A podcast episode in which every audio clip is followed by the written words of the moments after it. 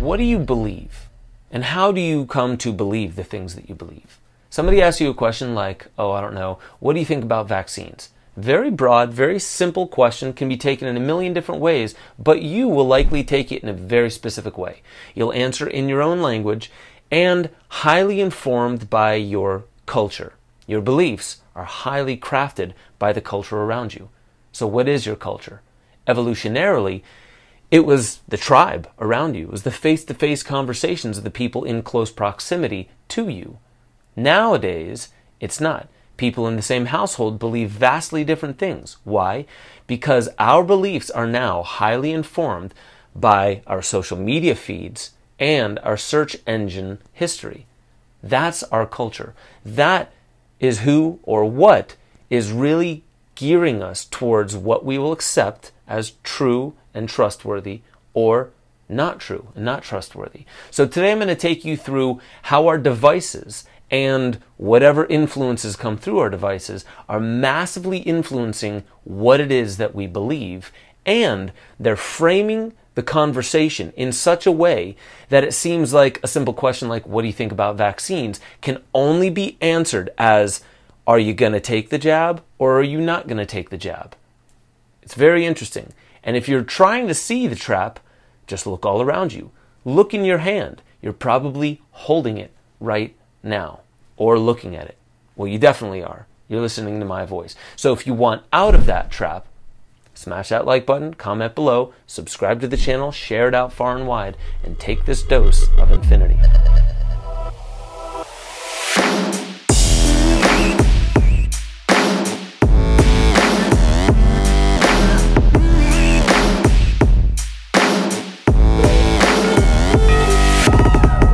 Welcome back to Waking Infinity News. I'm your host, Ben Joseph Stewart.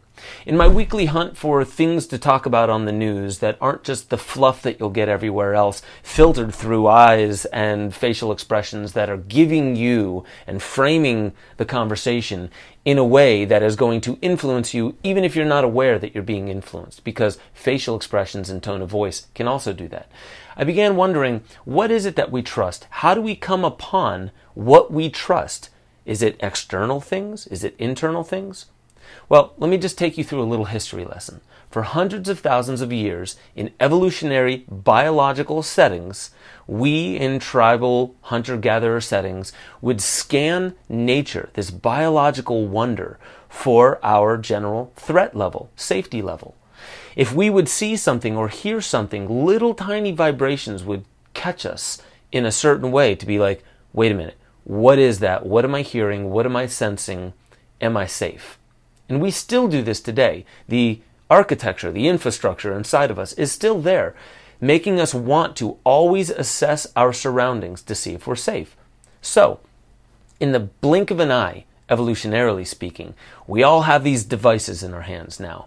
And the vast majority of us do not even see nature. We see more trees on our phones than we do actually out in nature. That's the majority of us. So, evolutionarily, we're still looking for what is our general threat or safety level. In Maslow's hierarchy of needs, we need that before that feeling of safety, before we can get to a point where we can become creative, communal, conversational, getting on with our lives. But how are we assessing our threat level? It's not through evolutionary biology anymore. It's through a human concocted drip feed of information shoveled through your device to your eyes every single day, telling you there's something wrong. There's bad guys out there. There's ill intent. There's a virus. There's all these things that you need to be afraid of. And every single day, the same architecture in our mind is now feeling like there is a looming threat over us. That has a very predictable thing that comes out of that safety in the herd. What are other people doing to stay safe? How do you know what other people are doing? Through the very same devices that told you there's a threat. How do we come to know what most people are thinking? The AI algorithms that funnel certain kinds of information to you and different kinds of information to other people. And we don't think it's a trap. Most of us, we just take this as normal. Well, take a look at this. CBSN admits that two thirds of tweeted links to popular websites are posted by bots, not humans. Did you know that most sports websites are completely AI driven nowadays? There's no humans that are writing those statistics. More than 8 in 10 Americans get their news from digital devices, and more than half get their news from mobile news, social media, search engines, and podcasts.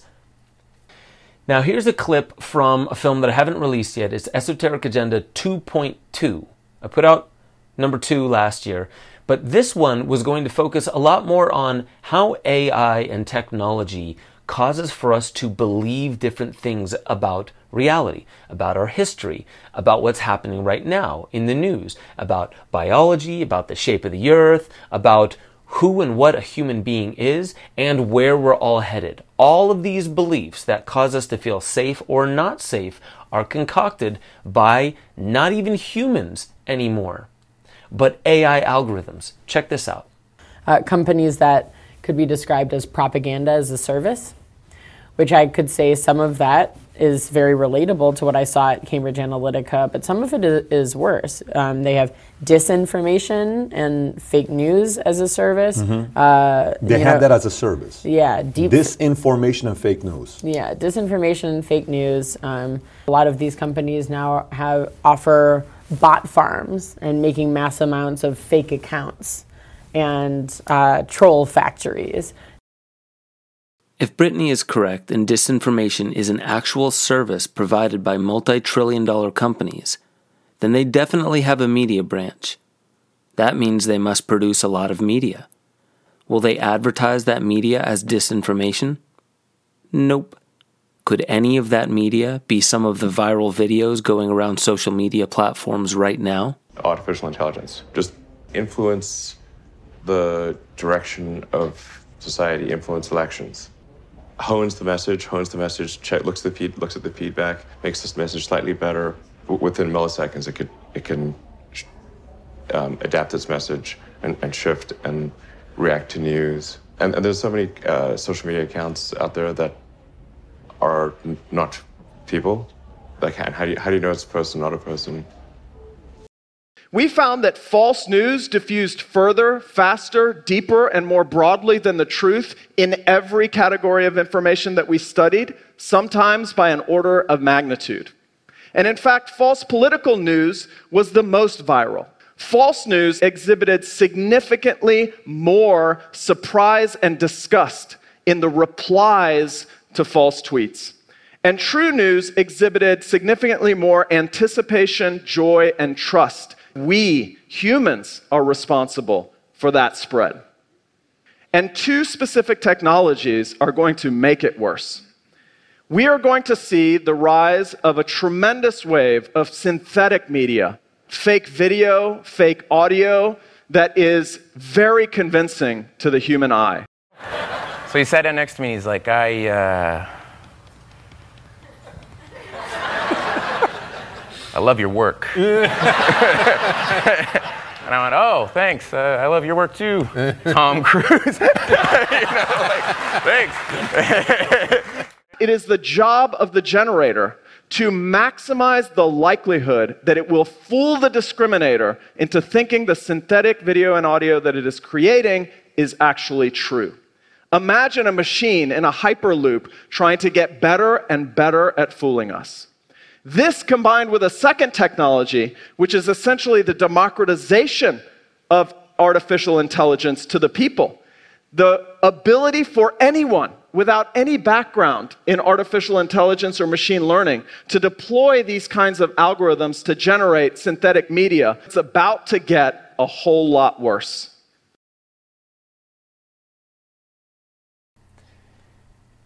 And look at that quote by William Casey. We'll know our disinformation campaign is complete when everything the American people believe is false. So, me personally, I don't mind what part of the debate you fall on. I don't mind what choice you make. If you want to get the vaccine because you have informed yourself, you've talked to your healthcare professionals, and then you've sat in meditation to consult with yourself. I mean, that's an important thing to do as well not just blindly trusting the external world, going within and actually taking time and considering both options. Not just taking a look at how scared you are and seeing how soon you want to make the decision, or how quickly you'll just refuse a decision, but actually sitting and weighing both options for a while. Because the main thing that we're being told from our devices is trust the science. Now, what is science? They say science is some external thing. It's the data. So you have to trust those data aggregators that are not you. 99.9% of the time, it's not you. It's people with far more money in a tax bracket, and you won't even ever know their names. They're in their own little country clubs, and it's pretty much impossible to get in. So they now own this banner, this mob, this country club that you'll never be in, owns the banner of science. The science is in. Are you anti science? Because if you are, then you're that miscreant. You are that anti establishment. You are the anarchist that's trying to bring down all establishments. We have all these ways of making you feel dumb for not trusting us, the people who own science. But what is science really? Science is an aspect of consciousness. We are all scientists in a mostly immature state, but that's not an insult. That's not to say that science institutions are wrong either or right. It's saying they have vested interests, this is well known, and you'll know that it's an agenda of compliance rather than an action of protecting the people when you're made out to feel crazy, stupid, and a dangerous outcast or conspiracy theorist if your inner scientist has nagging concerns about something like, oh, I don't know, an Operation Warp Speed vaccine. Undoubtedly, I'll be called an anti vaxxer because I simply tell you that you should trust your intuition and personal research at least a little bit. I think you should talk to your doctor. I think you should also do online research. I think you should sit in meditation and really weigh the risks. Now, the Biden administration is saying that there's a pandemic worse than the actual pandemic. And that is the pandemic of the people who aren't getting the vaccines against the pandemic that's less dangerous than the pandemic of people who aren't getting the vaccines. Wait, doesn't make much sense. The real pandemic are the people who aren't getting vaccines to keep themselves safe against a less dangerous pandemic? Circular logic, double speak, agenda because this is all under not even something that can be classified as a traditional vaccine. It's an mRNA, a genetic material injection. Let's not forget that it was the Trump administration as well that pushed for Operation Warp Speed and got it pushed through. This isn't about left right politics at all. If you're still in that game, you need to rise above it when the whole political world only tells you that you should obey the external science, obey the data, ignore your intuition, how dare you question the validity of our Operation Warp Speed injection that has never been tested out against a virus that is still yet to be isolated and has a 0.28% crude mortality rate, or 279 deaths per 100,000 population, or one death every 358 people. 30% of these deaths come directly from obesity, which is already a higher mortality rate and was even proven back in 2017 to shed the seasonal flu for longer periods of time.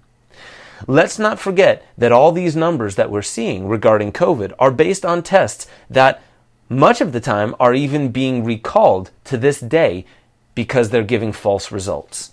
So, why do I suggest that you Talk to your healthcare professional. Do your own research. Sit in silent meditation. Consider some other things like, I don't know, breath work, stress reduction, moving your body a little bit more. Getting into that, uh, I don't know, immune system theory, the theory that we ourselves have an immune system and we can do something about it. Most news never says a thing about what you can do other than masks, stay at home, and uh, social distance, injections, all these kinds of things. None of them mention any of the core things that can help you stay far healthier than any of these minute but very, very costly precautions. Mind you, all of this is at the same time that if you actually do your own research, you'll realize that the numbers don't actually look that scary. You yourself, if you are a healthy adult, largely will not be affected at all by this. And if you are affected, if you're in that small percentage group, you will be fine.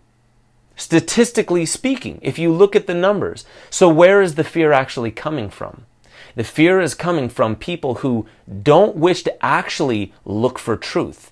They want to look for safety in numbers. It's groupthink, it's herd mentality. So, when you actually look at the numbers, you probably wouldn't, if you sat in meditation and thought about it, need to take drastic measures to protect yourself against this super, super scary thing that most of you will not come into contact with. And if you do, most of you are absolutely going to be fine unless you have pre existing conditions. You got to think about this logic here. That's why I'm saying trust yourself. Not because I'm trying to push you into doing something that your intuition is telling you you probably shouldn't, but you do it anyway because you're forced to. It's because I care and because critical thinking is always more important than just blindly trusting the science of today. Because, mind you, science, the history of it, is the history of most people being wrong about most things most of the time. Science is always overturned, especially things like, I don't know, Operation Warp Speed. Why aren't you doing your critical thinking? Please take a moment, ask yourself, are you making your decisions based upon the current state of the world because you're afraid simply because everybody else is afraid? Are you just getting your subconscious amygdala tantalizing fears from how everybody else is reacting? Or have you actually sat in meditation? Have you actually done your own research? Had face to face conversations with healthcare professionals and really asked challenging questions? Don't be afraid of confronting people. Think about that. I don't mind if you get the jab. I actually think you should make that decision yourself. I'm not going to tell you you should outsource your critical thinking anywhere else. This Waking Infinity News is all about trust. And first, before you trust anything external, you need to know that you even know what it is you're looking at, let alone being able to decipher the massive amounts of information to be able to arrive at a logical and slightly intuitive decision that suits you, not just one size fits all for the rest of the world. I hope this makes a little bit of sense to you, and I'm going to get deeper, far deeper into this very topic over at benjosephstewart.com. Become a member where you can get all the deeper dives where I'm talking about stuff that I can't put on YouTube. Get involved in the Discord chat. That's where a lot of people are taking these conversations, bringing more research to them asking valid questions, and getting it out to the masses. I hope you guys can take this message to heart. Namas fucking stay, and I'll catch y'all later on Waking Infinity News.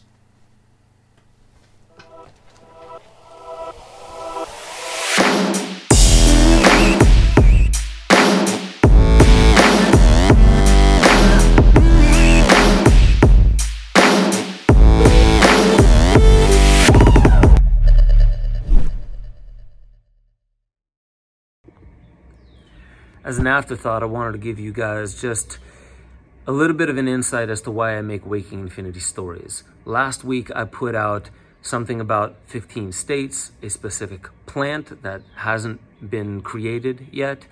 And I started talking about dates and specifics, and people were asking me, How do you, where did you learn that from?